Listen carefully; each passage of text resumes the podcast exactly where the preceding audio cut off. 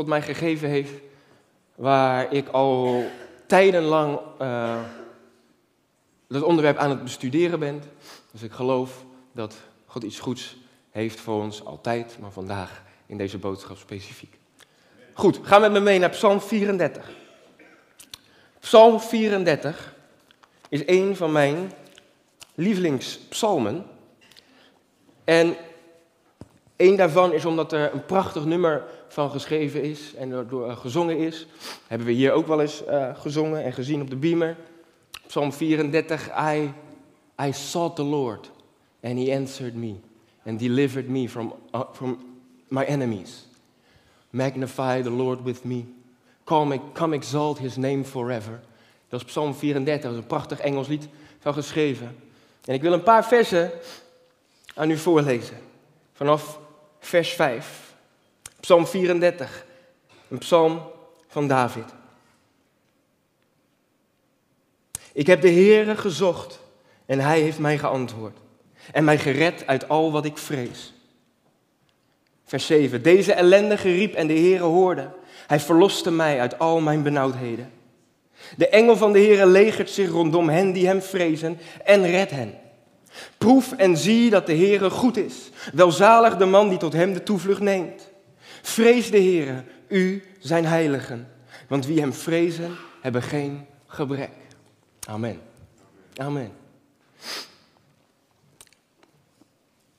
Als u een kind van God bent, dan heeft u dit waarschijnlijk ooit wel eens een keer gebeden tot de Heer. Ik weet niet hoe diep jouw dal was, ik weet niet hoe donker je dal was, waar je toen je nog niet geloofde, toen je nog niet bekeerd was, waar je in wandelde, in duisternis, in zonde misschien, waarschijnlijk. Ja, sowieso, want dan ken je de nog niet, dan sowieso. Dat weet ik niet, maar ik denk dat we allemaal op een punt zijn gekomen. En misschien nu ook nog wel, want ook nu kunnen we diepe dalen kennen.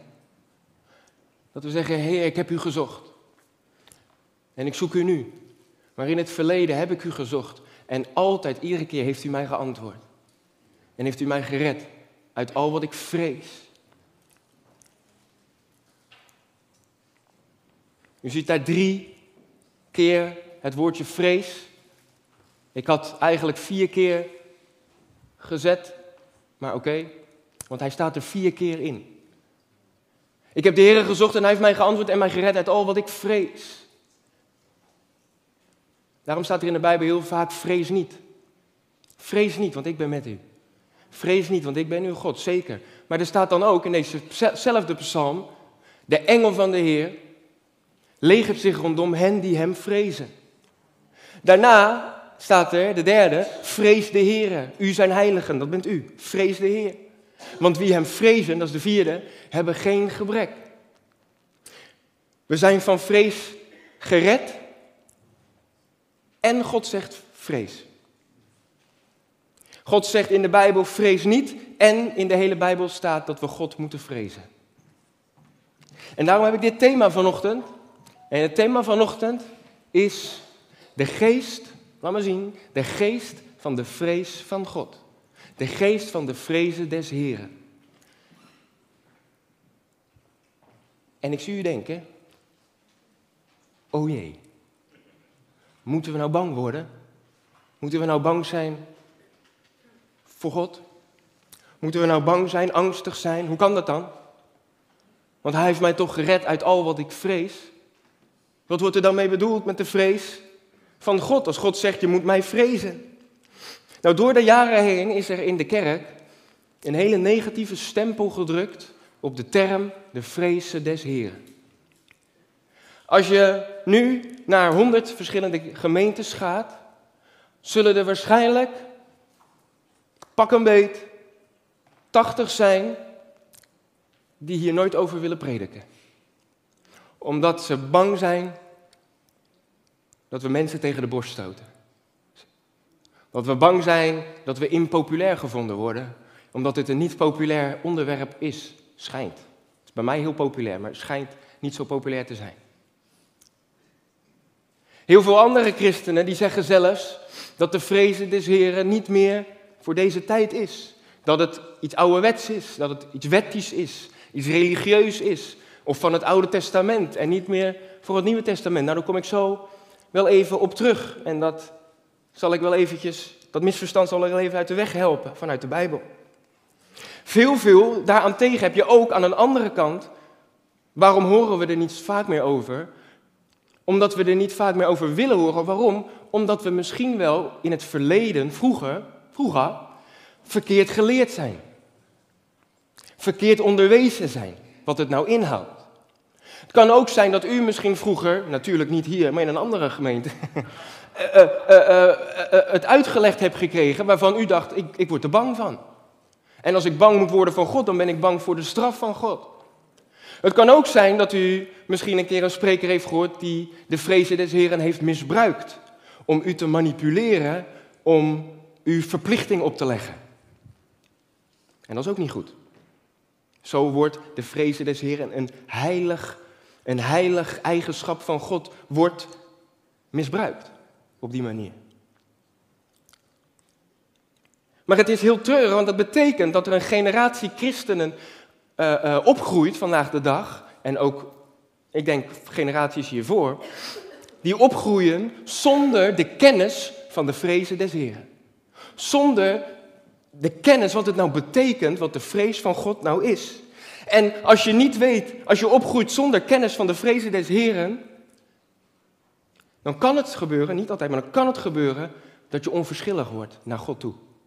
Dan kan het zijn dat je zonde gaat tolereren in je leven. Ik weet zeker dat zonde in de gemeente, onder christenen, wordt alleen getolereerd door hen die hem niet vrezen. Want als je God vreest, dan tolereer je geen zonde in je huis. Ja, ik ben begonnen. Is het leuk om te horen? Misschien niet. Maar is het een waarheid die we nodig hebben? Ja. In jouw leven zal je zonde niet tolereren als je de vrezen des Heren hebt. Want als je de vrezen des Heren hebt, dan haat je zonde. Betekent het dat je nooit meer in zonde valt en dat je niet struikelt? Nee, tuurlijk niet. Doen we allemaal, ik ook. Maar je haat het als het gebeurt.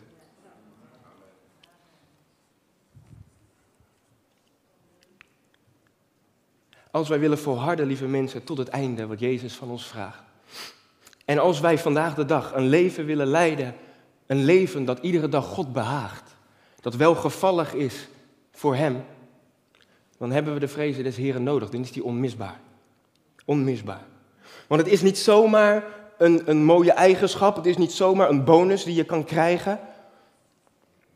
Het is veel meer dan dat. Sterker nog, ik, ik, ik denk dat, of ik geloof, dat elke preek die ik ooit gehouden heb, en, en dat zijn er echt wel heel wat. Ik was laatst keken naar, volgens mij heb ik uh, meer dan 200, 250 uh, preken al gegeven. En nou ja, nog veel meer hier natuurlijk.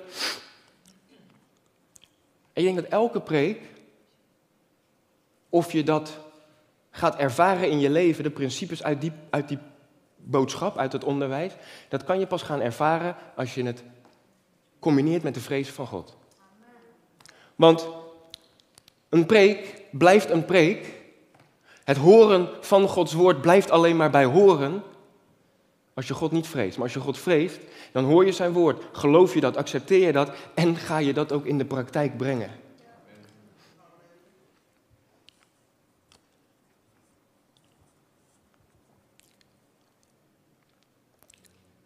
Dan word je niet alleen maar een hoorder van het woord, maar ook een dader van het woord. En daarom is het zo belangrijk om te snappen wat het, wat het inhoudt. God vrezen. En het is zo belangrijk dat we het net zo belangrijk gaan vinden als God. Want als je in de Bijbel gaat ontdekken hoe belangrijk God de vrees van God vindt, dan ga jij het ook belangrijk vinden. Ga met me mee naar uh, Jesaja 33, vers 6. Superkort, heel simpel, makkelijk kan dit, wordt het niet. De vrezen des Heren zal zijn schat zijn. De vrezen des Heren is de schat van de Heer. En zal ook, want in een andere vertaling staat misschien, in uw vertaling staat misschien, de vrezen des Heren zal zijn schat zijn met de kleine letter Z. Dus zal zijn schat zijn, zal de schat zijn van een mens. Nou oké, maakt me even niet uit of het nou zijn is met de hoofdletter of met de kleine letter. Het is mij duidelijk dat het voor God, in Gods ogen is de vrees des Heren een schat. Een schat. En een schat heeft één kenmerk volgens mij in ieder geval is dat een schat, nou twee, een schat is altijd heel kostbaar, als het goed is. En een schat is iets wat je moet naspeuren. Daarom hebben we ook schattenjacht, ja toch? Als de vrees van God een schat is, dan betekent het dat wij daar naar moeten jagen. Dat wij daar moeten zoeken. Wie zoekt, die vindt, maar je moet wel zoeken. Wij moeten het naspeuren. Het is een schat, een verborgen schat. Spreuken 2, lees het maar. Spreuken 2 zegt dat de vrees des Heren een schat is, een verborgen schat. Dat betekent dat wij moeten zoeken. Dat betekent dat wij moeten jagen. Zoals het thema van, deze, van dit seizoen, de jacht naar heiliging. We moeten jagen naar de vrezen des Heren. Maar ik vertel je en ik garandeer je, mijn lieve broer, lieve zus, als je die schat gaat ontdekken, dan gaan de deuren voor je open van overvloedige zegen van God vanuit de hemel, die je nog nooit in je leven hebt gezien. De vrezen des Heren is, maakt de deur open voor overvloedige zegeningen, die je nog nooit in je leven hebt gezien. Als je hebt gewandeld, niet in de vrezen des Heren natuurlijk. Ik heb drie, in het boek Spreuken, Spreuken van Salomo, daar had ik wel dertig verschillende spreuken kunnen opschrijven, waarin iets staat over de vrees van God. Maar ik heb er drie gekozen. En dit zijn drie zegeningen die God wil geven aan hen die hem vrezen. Laat maar zien. Wat is de vrees des Heren? Wat doet de vrees des Heren? Spreuken 10, vers 27. De vrees des Heren vermeerdert de dagen, maar de jaren van de goddelozen worden bekort. Psalm 14. De vrees des Heren is een bron van leven om de strikken van de dood te ontwijken. Psalm 19. De vrees des Heren is ten leven, leidt naar het leven. Verzadigd overnacht men door geen kwaad bezocht. Dit zijn beloften ik wil ze allemaal. Want ja, ik wil dat mijn dagen hier op aarde vermeerderd wordt. Ik wil niet vroeg sterven. Wie, wie wil dat?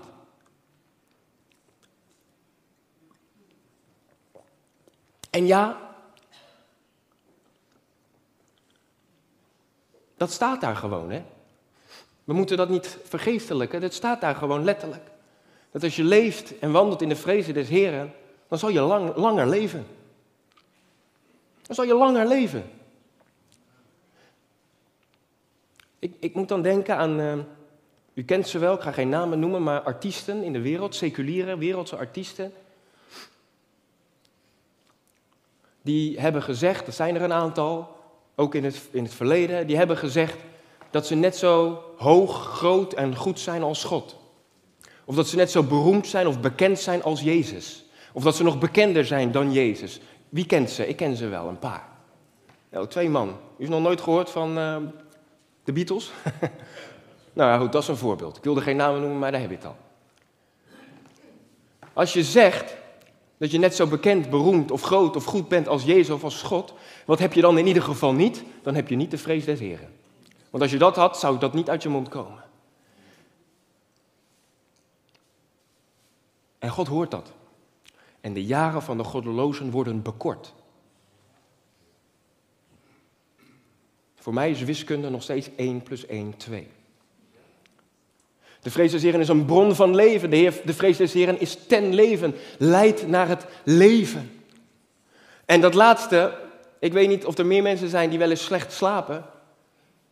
Maar daar staat, de vrees des is ten leven, verzadigd overnacht je. Wil je lekker, weet je wel, als je uh, naar All You Can Eat bent geweest, dan heb je lekker gegeten en dan ben je helemaal verzadigd. En dan denk je, oh lekker zeg dit. En als je net over de grens bent gegaan, dan denk je, oh ik heb te veel gegeten. Maar nee, ik heb het over net, je hebt de grens gezien, maar je gaat er net niet overheen en dan denk je, oh lekker zeg, ik ben verzadigd. Je kan lekker slapen, je kan verzadigd overnachten en je zal door geen kwaad bezocht worden als je maar de Heer vreest. Nou, wie wil dat nou niet? Daarom begrijp ik niet waarom er niet over gepredikt wordt, want het is een geweldige zegen. Het, het is een deur naar geweldige zegeningen, de vrezen des Heren. Oh. Ik heb gezegd, er zijn mensen die, die zelfs nu zeggen, ja maar uh, dat is niet meer voor nu, de vrees van God, want in het Nieuwe Testament staat, God heeft mij niet een, een geest van vreesachtigheid gegeven. God heeft mij niet een geest van angst gegeven, maar een geest van liefde, kracht en een gezond verstand. En ja, Johannes die zegt ook, dat, of in 1 Johannes, dat uh, Gods volmaakte liefde drijft elke angst uit. Dus ja, dan kan ik toch niet vrezen. Dan hoef ik toch niet te vrezen. Maar vertel mij dan, vertel mij dan, waarom staat er ook in het Nieuwe Testament, door de mond van Paulus, waarom staat daar um, in Filippenzen 2, vers 12, laten wij onze verlossing uitwerken met vrezen en beven? Waarom staat er in uh, Hebreeën 12, vers 28, laten wij God dienen met ontzag en goddelijke vrees? Waarom staat er, waarom zegt Paulus in 2 Korinthe 7, vers 1, laten wij de heiligmaking volbrengen in het vrezen van God? Is ook allemaal Nieuwe Testament. Is ook allemaal Nieuwe Testament. Waarom? Omdat er twee verschillende, of misschien wel meer verschillende soorten vrees of angst zijn. Kijk, angst voor mensen, mensenvrees, dat, dat, dat, dat is niet goed. Dat heeft God je niet gegeven. Vrees voor de vijand, vrees voor de duivel, vrees voor wat de, de demonen in de wereld allemaal aan het doen zijn. Dat heeft God je inderdaad niet gegeven. En inderdaad, dat wordt uitgedreven door de volmaakte liefde van God. Maar daar hebben we het nu niet over. We hebben het over het vrezen van God. En dat is heel wat anders. De vrees van God is heilig. En is heel wat anders dan menselijke of demonische angst. Daarom is Jezus super duidelijk. Jezus is, is, is, is ongelooflijk duidelijk over dat verschil in Lucas 12, vanaf vers 4. Jezus spreekt tegen zijn vrienden, tegen zijn discipelen, tegen u vandaag. U bent zijn vriend, u bent zijn volgeling. En hij houdt van u en hij zegt, hij waarschuwt en hij zegt, wees niet bevreesd voor hen die het lichaam doden, maar daarna niets meer kunnen doen. Maar ik zal u laten zien voor wie u wel bevreesd moet zijn. Wees bevreesd voor hem die, nadat hij gedood heeft, ook macht heeft in de hel te werpen. Ja, ik zeg u, wees bevreesd voor hem. Een mens, ik weet niet of u mensenvrees kent. Ik heb daar ook last van gehad. Mensenvrees. En misschien denk je, ja, ik ben helemaal niet bang voor mensen, want hé, hey, ik ben helemaal niet bang voor mensen. Hoe heb je het over? Maar dat kan ook heel verdekt zijn, hè, dat mensenvrees. Dat je denkt dat je het niet hebt. Maar vertel mij, hier in de gemeente, terwijl u al uw broeders en zusters kent. Hoeveel van u hebben wel eens hier gestaan? Oh, ik ben zo vol van de geest en ik, ik wil God aanbidden en ik, ik wil gewoon juichen voor Hem. Ik wil dansen en ik wil springen voor Hem. Maar ik doe het niet, want ik ben bang wat mensen van mij denken. Dat is ook mensenvrees. U bent allemaal heel stil, dus of u denkt allemaal, ja, dat ben ik, of u denkt allemaal, waar heb je het over? Dat heb ik niet. Ik heb zo vaak, even tussen, tussendoor, hè. ik heb zo vaak het gevoel dat Gods geest op de gemeente is en komt, maar dat wij ons inhouden. Dat wij denken, en dan kunnen we niet hem de schuld geven, dan kunnen we niet zeggen, ja, u houdt de geest tegen. Nee, hij is er, maar we houden onszelf tegen. Ik heb heel vaak dan thuis, dan ben ik uh, uh, aan het zingen, ben ik aan het aanbidden, en dan ben ik als, als ik wil bijna zeggen als een maloot, maar laat ik het dat maar niet gebruiken. Laat ik maar zeggen als een idioot. nee, mag ook niet. Nee, maar dan ben ik gewoon helemaal voor God aan het dansen. Zoals koning David, toen hij met de ark binnenkwam, uh, binnenkwam, danste voor het aangezicht van de Heer. Dat ziet er niet uit. Dat zag er niet uit. Maar hij deed het voor de Heer. Waarom laten we ons tegenhouden door wat mensen van ons misschien kunnen denken? Je weet niet eens of mensen zo van je denken, maar in je gedachten denk je dat mensen zo kunnen denken. En daardoor laat je tegenhouden om te springen voor de Heer. En te juichen voor de Heer. En te dansen voor de Heer. Het gaat toch om Hem? Jou en Hem. Eigenlijk moet je net zoals koning David. Kijk, ik zal niet zeggen dat je. Um, uh, ik heb eigenlijk maar één woord voor me, dat mag ik nu niet zeggen. Je moet net als koning David iets hebben aan je man of vrouw. Je moet hm hebben aan je man of vrouw, net zoals koning David. Je moet hm hebben, net zoals koning David, aan jouw medebroeders en zussen of welke mensen ook. Want hij deed het gewoon terwijl zijn vrouw vanaf haar toren zat te kijken met minachting en walging van hem. Maar soms moet je gewoon denken, ja, wallig maar een end weg, ik dans voor de Heer. En ik zing voor de Heer. En ik juich voor de Heer. Dus laat je niet tegenhouden. Tussendoor was dit. Oké. Als je mensenvrees hebt, en als je dat kent, dan word je misschien door de wereld wijsgemaakt dat je van alles moet doen. Uh, clear your mind en zo. En, uh, en, en yoga en weet ik het wat. Er is maar één remedie tegen mensenvrees. En dat is de vrees van God. Als je de vrees van God hebt, hoef je niets of niemand anders meer te vrezen. Als je de vrees van God hebt, als je God vreest boven alles, boven iedereen, zelfs boven je eigen vlees, dan hoef je niets of niemand anders meer te vrezen. Hoef je niet bang te zijn. Daarom, kijk, ik, ik vind het helemaal niet leuk hoe het nu gaat in de wereld. Maar hé, hey, bang kan ik er niet van worden. Tuurlijk ben je mens en denk je wel eens, oh, mijn kinderen, in wat voor wereld zijn ze? En gaan ze leven? Maar hé, hey, ik ben niet bang, want God heeft de wereld in zijn hand. Mensenvrees, mensen voor de vijand hoeft niet. Als je maar God vreest boven alles en boven iedereen. Spreuken 29, vers 25 spreekt, zegt over mensenvrees het volgende. Mensenvrees legt iemand een valstrik. Maar wie op de Here vertrouwt, wordt in een veilige vesting gezet. Mensenvrees legt een valstrik. Het hoeft helemaal niet, maar je struikelt gewoon omdat je misschien denkt dat je bang hoeft, moet zijn voor mensen. Het is gewoon een valstrik, het is nep. Het is een leugen, het hoeft niet. Maar goed, oké, dat was allemaal over mensenvrees. Terug naar God vrezen. Ja, maar God is toch mijn, mijn vader. God is toch mijn hemelse vader, mijn hemelse papa, mijn Abba. Ik hoef hem toch niet te vrezen, ik hoef niet, bang te zijn voor hem. Ik, ik hoef toch ook niet bang te zijn voor mijn aardse vader. Voor mijn aardse papa ben ik ook niet bang. Dan hoef ik toch ook niet voor God bang te zijn. Nee, maar uh, uh, onze hemelse vader is wel heel veel beter en groter en heiliger dan onze aardse vader. Dus nee, je hoeft niet bang te zijn, oh, oh, oh, angst, angst, maar vrezend van hem wel. Hij is heilig, hij is volmaakt en hij is puur en hij is rein. En ik geloof dat als je een openbaring hebt gehad van wie God is, en als je ziet hoe heilig God is, dan kan het niet anders zijn dat je een gezonde vrees van God krijgt. Als je Hem ziet, hoe heilig Hij is, en als je gaat nadenken en beseft, als je het woord leest of als je het woord hoort, als je gaat beseffen door de Heilige Geest, hoe heilig Heer zijt Gij. Dan kan het niet anders dat je een gezonde, heilige vrees, ontzag en eerbied krijgt voor Hem dan ga je niet onverschillig met hem om. Als je maar hebt gezien wie hij is en hoe heilig hij is. En als je weet dat jij, terwijl je zo onheilig bent, als je weet en beseft dat je uit genade bij die heilige Vader mag komen en bij hem mag horen, nou dan, dan wil je hem vrezen, niet uit angst, maar dan vrees je hem uit liefde, ja toch?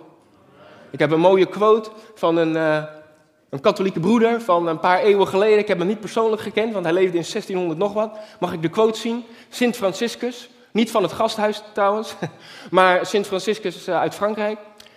We must fear God out of love, not love him out of fear. Dat zegt het allemaal.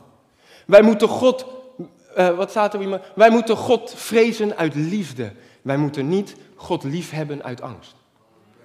En dat is wat heel veel mensen, die hebben het verkeerd om, die gaan God maar dienen en die gaat God maar uit, uit, eh, uit angst gaan zeggen, maar, oh Heer, ik, ik, want anders krijg ik straf en anders dan krijg ik dit, krijg ik van de voorganger op mijn donder. Maar bij God is het andersom. Hij zegt, vrees mij omdat je van mij houdt. Vrees mij omdat je een ontmoeting mij hebt gehad en gezien hoe liefdevol ik ben. En hoe goed ik ben. En hoe heilig ik ben. Ik vond het een hele mooie quote. Dus mijn vraag aan u vandaag is: doe je dit? Heb je hem lief uit vrees? Ik zie, heel grappig, ik zie daar een echtpaar achterin. En die maakt synchroon tegelijk met z'n tweeën een foto. Hij ging ook tegelijk weer naar beneden. Heel goed. U, doet, u bent echt één. U bent echt één. Ja.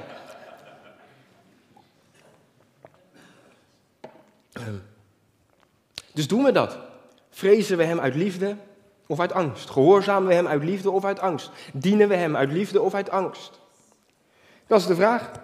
Dat is de vraag en ik, had wel, ik heb een leuk voorbeeld. Ik zag dat in een, uh, in een leesplan. U weet wel, in de Bijbel-app heb je al leesplannen. kwam ik een mooi voorbeeld tegen. En ik probeer hem zo goed mogelijk. Ik, ik weet even de naam niet van degene die het bedacht heeft. Ik had gehoopt dat ik het zelf had bedacht, maar helaas. Ik zal zijn naam nog wel een keer opzoeken. Dat is een goed voorbeeld. En was heel passend voor mij. Waarom? Omdat het gaat over parkeren. En ik hou van goed parkeren. En ik heb een hekel aan. Uh, ja, ik mag niet een hekel hebben aan fout parkeerders, maar aan het gedrag van fout parkeerders.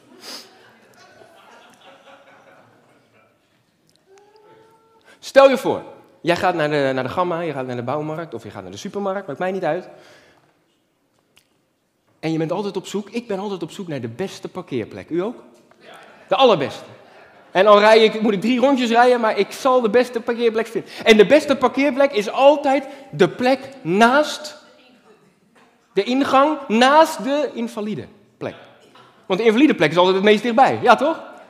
Dus naast de, naast de invalide plek, die wil ik hebben. Stel je voor, je parkeert hem perfect in, achteruit.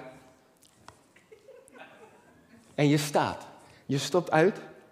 En dan komt er een onbekende man naar je toe. En hij zegt: Meneer, mag ik u wat vragen, maar zou ik daar mogen staan? Zou u uw auto kunnen wegzetten, dan kan ik daar staan.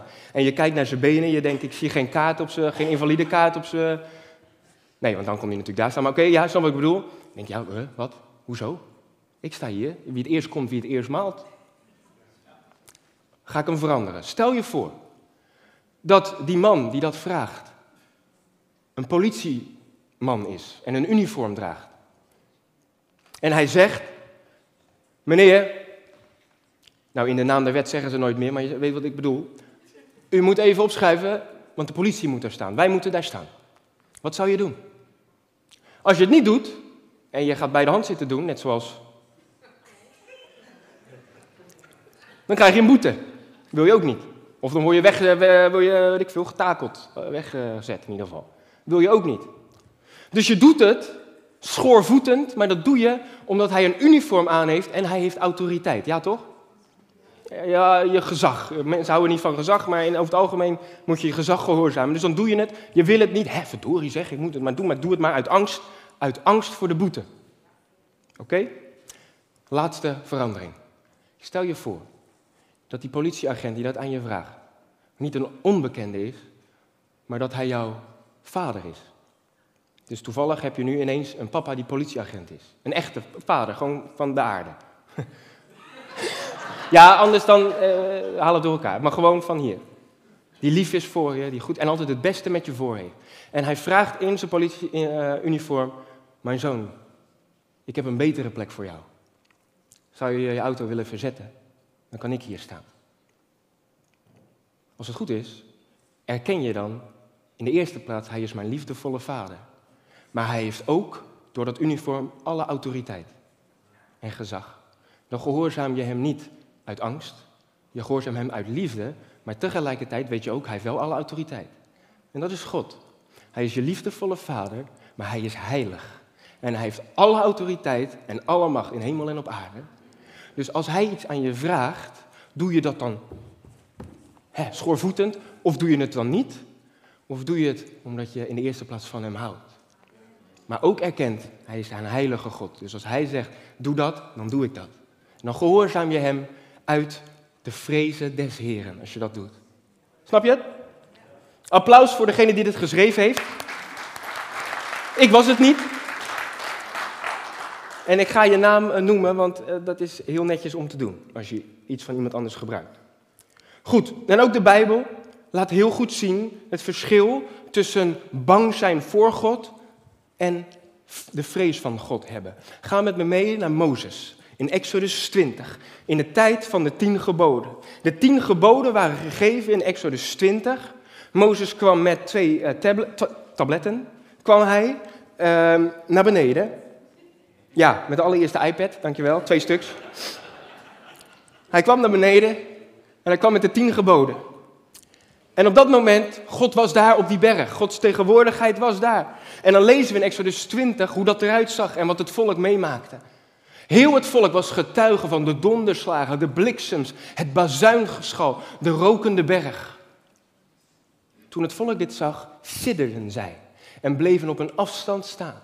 Zij zeiden tegen Mozes: Spreekt u met ons, dan zullen wij luisteren. Maar laat God niet met ons spreken, anders sterven wij. Volgende. Mozes zei tegen het volk: Wees niet bevreesd, want God is gekomen om u op de proef te stellen. En opdat de vrezen voor hem u voor ogen staat, opdat u niet zondigt. Het volk bleef op een afstand staan, maar Mozes naderde tot de donkere wolk waar God was. Dit is het verschil tussen bang zijn voor God en de vrees van God hebben. Als je bang bent voor God, als het volk, dan blijf je weg van God. Dan groeit er een afstand tussen jou en de Heer, zoals het volk. Maar Mozes kende de Heer en sprak met de Heer van aangezicht tot aangezicht als een vriend. En Mozes kende God en hij vreesde God, omdat hij hem gezien had. En als je de vrees van God hebt, net als Mozes, dan blijf je niet op een afstand staan, maar Mozes naderde tot de donkere wolk waar God was. Adam en Eva wandelden met God in de hof van Eden. Ja, hè? Adam en Eva wandelden totdat ze gezondigd hadden. Toen zagen ze ineens koekoek, schaamte. Hadden ze schaamte? Ineens. En wat gebeurde er toen? Ze verborgen zich voor God. Ze gingen zich verschuilen achter de bosjes voor God. Als je bang bent voor God, als je je schaamt voor God om naar Hem toe te komen, om tot Hem te naderen, dan heb je waarschijnlijk iets fouts gedaan. Voordat ze gezondigd hadden, kenden ze schaamte en schuldgevoel helemaal niet. Maar toen ze gezondigd hadden, hadden ze de deur opengezet naar schaamte. En toen dachten ze, oh, ik ben bang voor God. Terwijl ze met God wandelden in de Hof van Eden. Mijn, mijn, een van mijn favoriete sprekers en auteurs is John Bevere. En hij zei heel simpel en heel mooi: Hij die bang is voor God blijft op een afstand. Hij die God vreest blijft altijd dicht bij hem. Vind ik dat mooi zeg? Ja, dat vind ik mooi. Een andere favoriete spreker voor mij is Vlad Savchuk. En hij zegt: Hij die bang is voor God verbergt zich voor God. Maar hij die God vreest verbergt zich in God. Is dat niet mooi? Ik vind dat zo mooi. Die zou ik even googlen of zou ik even op Instagram zetten als ik jou was. Spreuken 16, vers 6, daar staat het heel duidelijk, de Bijbel, Bijbelse principe. Weer spreuken, ja. Door de vrezen des Heren keert men zich af van het kwade. Als je God vreest, dan keer je je af van het kwade. Dan keer je je af van zonde. Dan keer je je af van ongehoorzaamheid. Dan wil je dat niet meer, omdat je God vreest dan keer je je af van het kwade. Dan breek je met het kwaad. Dan breek je met zonde. Dan reken je af met zonde. Daarom, als je de vrezen des Heren hebt, kan je als kind van God, kan je als christen niet in een zondige levensstijl blijven wandelen. Kan niet. Dat kan niet. Anders, wat, wat, welke verandering, transformatie heeft het bloed van Jezus dan bewerkstelligd? En dit, het afkeren van het kwaad door de vrezen des Heren, dat is wat je in de wereld ziet. Of beter gezegd, wat je in de wereld niet ziet. Alle ellende in de wereld, al het geweld van, de, van deze, demonisch geweld van Hamas bijvoorbeeld. Maar ook, ook al het, alle ellende en zonde in deze wereld. Waarom is dat er? Omdat de mens is gestopt met God vrezen. Want als de mens nog steeds God zou vrezen, dan zouden we niet de kwade weg op zijn gegaan dan zouden we niet de weg van zonde zijn gegaan. Dan zouden we niet de weg van oorlog, terreur, en, en perversiteit en trots en hoogmoed zijn gegaan en pride. Als we maar de vrees van God hebben.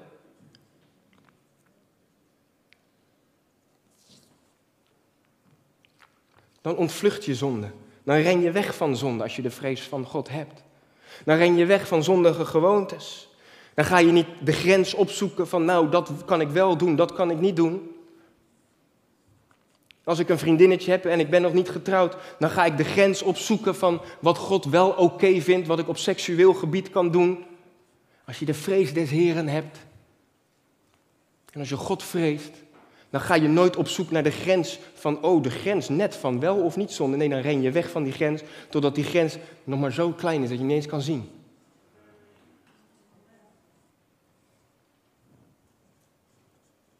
Of vrees je om je vriendin kwijt te raken als je dat niet doet? Vrees je om je vriendje kwijt te raken als je daarvoor gaat staan, voor die waarheid? Vrees je om je familieleden kwijt te raken als je duidelijk bent dat jij tegen, noem maar wat, eh, in deze wereld bent? Of wil je gaan staan voor de waarheid en is God het waard dat je gaat staan voor Hem? En vrees je Hem op de eerste plaats? Of ben je bang dat je je familie of collega's gaat kwijtraken? Zeg ik dat het een leuk iets is? Dat het een gezellig wordt op de verjaardagen of met kerst? dat weet ik niet. Je moet het wel met tact en met wijsheid doen natuurlijk. Maar ga wel staan voor Jezus. Ga wel staan voor de waarheid van Gods woord. En ga staan in de vrezen des Heren. Dat is Jezus ook. Dat deed Jezus ook. Jezus was mens zoals wij, mens zoals u en ik. Hij werd verzocht, hij werd verleid, net zoals u en ik. Maar Jezus zondigde nooit. Jezus zondigde nooit, ging nooit, uh, uh, ja, hij viel nooit in zonde. Jezus moest keuzes maken. Maar wat was het gevolg, Johannes 8, vers 29? Wat was het gevolg dat Jezus wandelde in gehoorzaamheid, in de vrezen des Heren? Is dat Jezus dit kon zeggen. Die mij gezonden heeft, is met mij. Dat was zijn vader. Zijn vader heeft hem gezonden en die is altijd met mij. De vader heeft mij niet alleen gelaten, omdat ik altijd doe wat hem welgevallig is. En leven een leven wat hem welgevallig is, kan je alleen maar leven als je leeft in de vrezen des Heren. Want dan gehoorzaam je hem. Perfect. Jezus vreesde de Vader perfect. Tot in perfectie vreesde hij de Heer.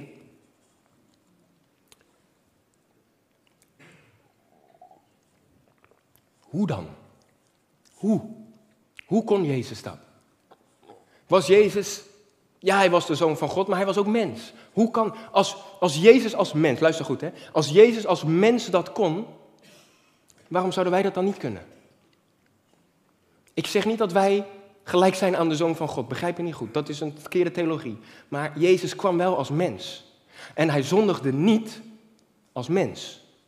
Dan kunnen wij dat ook. Hoe kon Jezus dat? Ik ga het je vertellen. In Openbaringen 1, 2, 3, 4, daar wordt een paar keer gesproken over de zeven geesten van God. Oh, ja? Over de zeven geesten van God. Bestaan er dan zeven heilige geesten? Nee, er bestaat één heilige geest. Maar wel met zeven delen, onderdelen, aspecten, hoe je het wil noemen. En de, die ene heilige geest, met zeven geesten, daar wordt over gesproken in Jesaja 11, vers 2. Zullen we het lezen? Jezus werd namelijk gezalfd en dat werd geprofiteerd door Jesaja in Jesaja 11, vers 2. Op hem, dat is op Jezus, zal de geest van de Heere rusten. De geest van wijsheid en inzicht. De geest van raad en sterkte. De geest van de kennis en de vrezen des Heren. Zijn ruiken, in andere vertaling staat zijn lust, zijn vreugde, zijn delight, zal zijn in de vrezen des Heren. Dit gaat over Jezus. Jezus werd gezalfd met onder andere de geest van de vrezen des Heren. De geest van de vrees van God. Dus waarom kon Jezus perfect God vrezen? Omdat hij de Heilige Geest van God had. Omdat hij gezalfd was met de zalving van de Heilige Geest. En een deel van de zalving van de Heilige Geest is de geest van de vrezen des Heren. Daarom heb ik deze boodschap de geest van de vrees van God genoemd. En die is beschikbaar, bereikbaar voor ons allemaal. Als u vraagt, Heilige Geest, vul mij opnieuw. Weet dan dat je ook vraagt om de geest van de vrees van God. Want dat, dat is één. Dat is diezelfde Heilige Geest. En zijn lust, zijn vreugde van Jezus, zijn ruiken zelfs, dat, dat zegt mij, zijn, zijn, zijn, ook zijn dagelijkse dingen, zelfs zijn normaalste dingen waar we niet aan denken, zelfs die waren in de vrezen des Heren.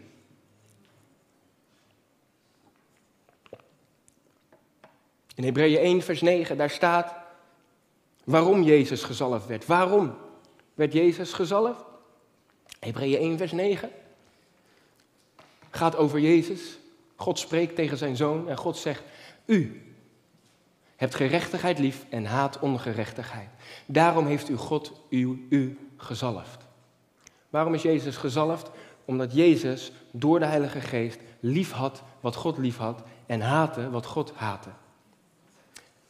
En willen we wandelen in heiliging en wandelen in de vrees des Heren, dan moeten wij ook gaan leren wat lief hebben wat God lief heeft en haten wat God haat. Want God en Jezus, ze haten geen mensen. Ze houden van alle mensen, maar, maar ze haten wel de zonde in de mens. Wil je heilig leven? Wil je wandelen in de vrezen des Heren? Dan ga je dat leren. Dan ga je leren om nee te zeggen tegen de dingen die God haat.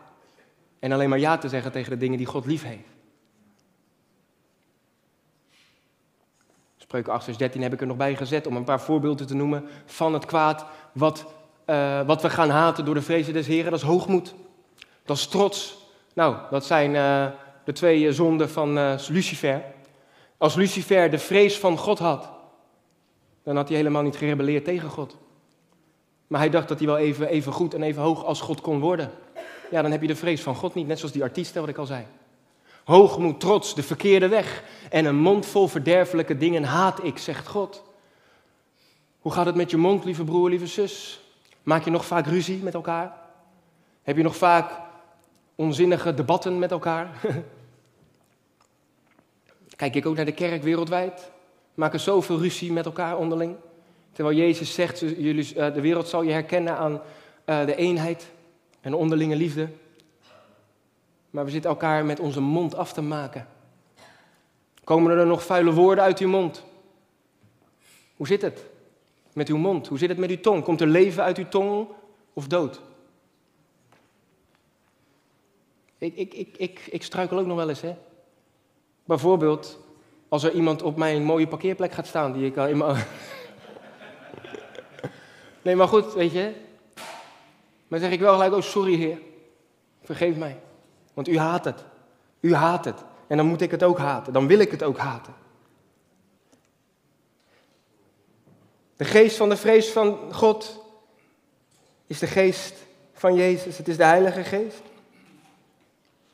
En daarom zegt God, daarom heeft God mij nooit verlaten, omdat ik altijd zijn wil doe, omdat ik altijd doe wat hem welgevallig is. En dan ga ik het nu naar het nu brengen. Nu heeft u, wij allemaal zoals wij hier zitten, als u een kind van God bent, heeft u de Heilige Geest in u wonen. En de Heilige Geest, wij hebben de belofte, de garantie dat de Heilige Geest ons nooit zal verlaten. Halleluja. Halleluja. Besef even goed wat, wat, wat ik zeg, wat God zegt. De Heilige Geest woont in u en hij zal u nooit verlaten. Prijs Jezus. Maar, maar, je kan door jouw handel en wandel, je kan door jouw keuzes, je kan door jouw acties wel de Heilige Geest bedroeven. En de Heilige Geest uitblussen. En de kracht, de zalving en zijn invloed in jouw leven kan je blussen door jouw eigenhandige fouten. En het kiezen van de verkeerde weg. Waardoor zijn leiding vermindert. Wil je meer en meer geleid worden door de Heilige Geest? Wil je meer openbaring van God en God meer kennen? Wil je God behagen? Wil je Hem gehoorzamen? Wil je meer lijken op Jezus? Dan moet je en zal je keuzes moeten maken. Om die verkeerde weg vaarwel te zeggen. En op Gods weg te komen. De vrees des Heren is niets minder dan bang te zijn om de Heilige Geest te bedroeven. Ik ben bang om de Heilige Geest te bedroeven. Want ik wil Hem niet teleurstellen. Ik wil Hem niet falen. Ik wil Hem niet beschamen. Ik heb dit voorbeeld wel vaker gebruikt. Illustratie van Derek Prince, illustratie ook van Bill Johnson, die het ook gebruikt. Maar Jezus werd, toen hij in de Jordaan werd gedoopt, de waterdoop van Jezus was gelijk de doop in de Heilige Geest van Jezus. Want die duif die daalde neer op Jezus, ja toch? En die rustte op Jezus. Oké.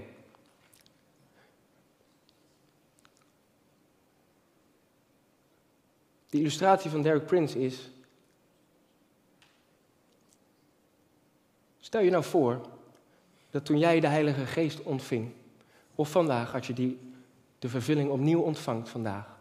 Stel dan voor dat Hij uit de hemel als een duif op je hoofd landt. Of op je schouder. De, de, de, de, kostbare, dierbare Heilige Geest van God op je schouder of op je hoofd. Als dat nu zou gebeuren, als ik jou nu een duif op je hoofd geef of op je schouder, hoe zou je naar buiten lopen? Heel voorzichtig, toch? Heel nauwgezet. Kijken waar je voet, wat je wil niet dat die duif schrikt en weggaat. Dat die duif schrikt en wegvliegt. Je wil hem niet laten schrikken. Dus je wandelt door dit leven heel voorzichtig, heel nauwgezet. Je houdt je aan de grenzen van Gods woord. Want dan vliegt hij niet weg. En dan schrikt hij niet.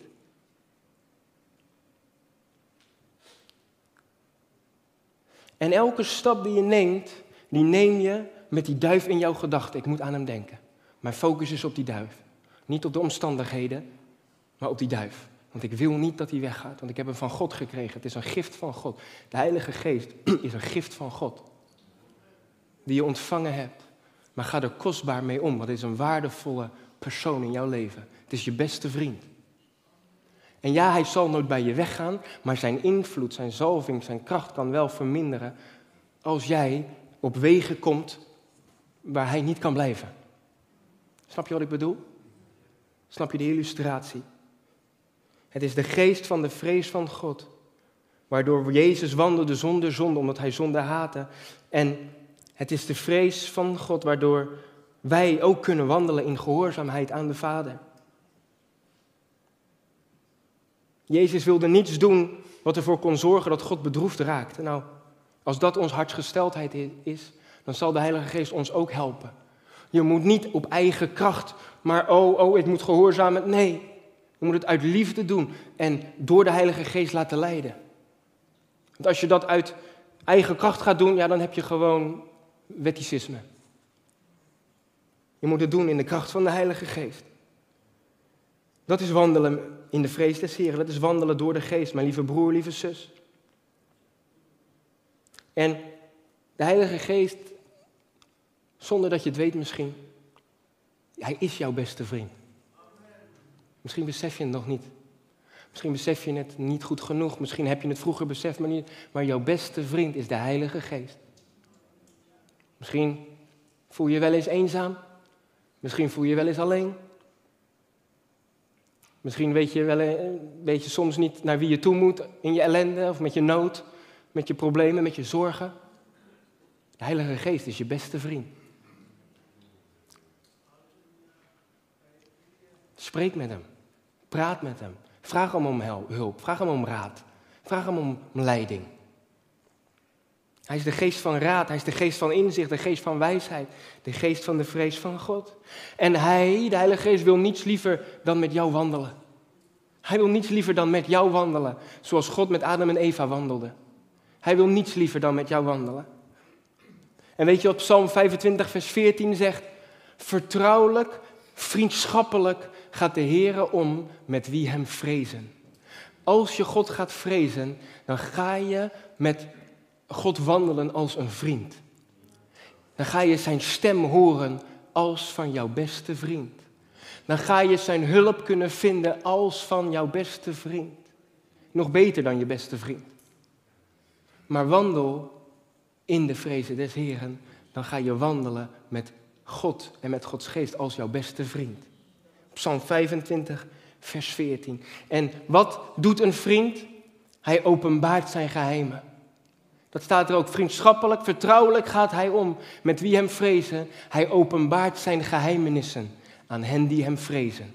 Dus wil je de geheimenissen leren kennen? Wil je de geheimen van God ontdekken? Wil je de geheimen van het koninkrijk van God ontdekken? Wil je de geheimen van de hemel ontdekken? Wil je de geheimen van de Heilige Geest ontdekken? Dan moet je wandelen in de vrees van God. In de vrezen des Heren.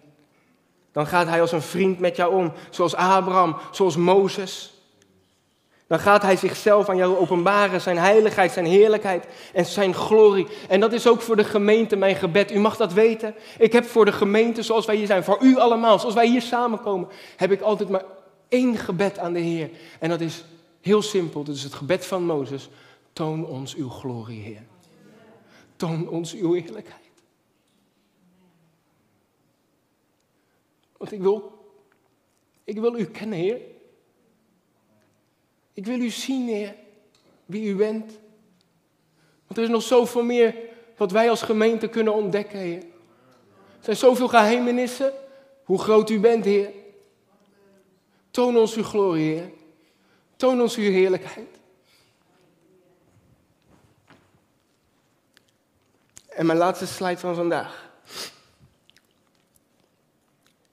is voor mij een vertroosting, maar ook een opdracht en een uitdaging. En dat is als wij de glorie van God willen zien in de gemeente, dan is er maar één recept voor. Handelingen 9, vers 31. De gemeente, dat is de vroege kerk, in heel Judea, Galilea, Samaria hadden vrede en ze werden opgebouwd. Waarom? Zij wandelden in de vrezen des Heeren en de vertroosting door de Heilige Geest. En ze namen in aantal toe. Outreach, outreach team, ieder, iedereen die evangeliseert. Wil je dat de kerk groeit? Ik hoop dat u allemaal wilt dat de kerk groeit. Ik hoop dat u allemaal, dat de verloren zielen worden binnengehaald in de kerk wereldwijd. En dat de zielen worden gered. Hoe zal de kerk groeien? Als wij gaan wandelen in de vrezen des Heren. En in de vertroosting door de Heilige Geest, in de kracht van de Heilige Geest. Dat is de blauwdruk van God voor de gemeente, voor de nieuwtestamentische gemeente, ook voor onze gemeente.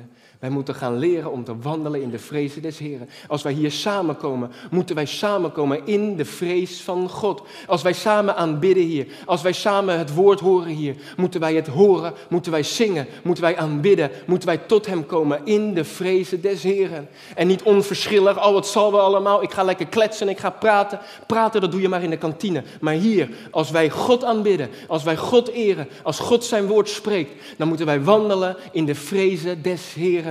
Dan zal Hij zijn glorie openbaren. Dan zal Hij zijn heerlijkheid laten zien. Want daar waar God gevreesd wordt, daar waar God geëerd wordt, boven alles, boven wat wij willen, boven onze verlangens, boven onze wil, daar waar God gevreesd en geëerd wordt, daar manifesteert Hij zijn glorie. Daar openbaart Hij zijn heerlijkheid. Daar laat Hij zichzelf zien. Dus willen wij als gemeente God zien, God kennen, meer van Hem, meer van U, meer van U. Openbaar mij meer van U. Toon mij uw glorie. Dan moeten we gaan wandelen in de vrezen des Heren, lieve broer, lieve zus. Amen. On the altar. Bring back the reverence for your name. Give me the fear of God. Fill me with wonder.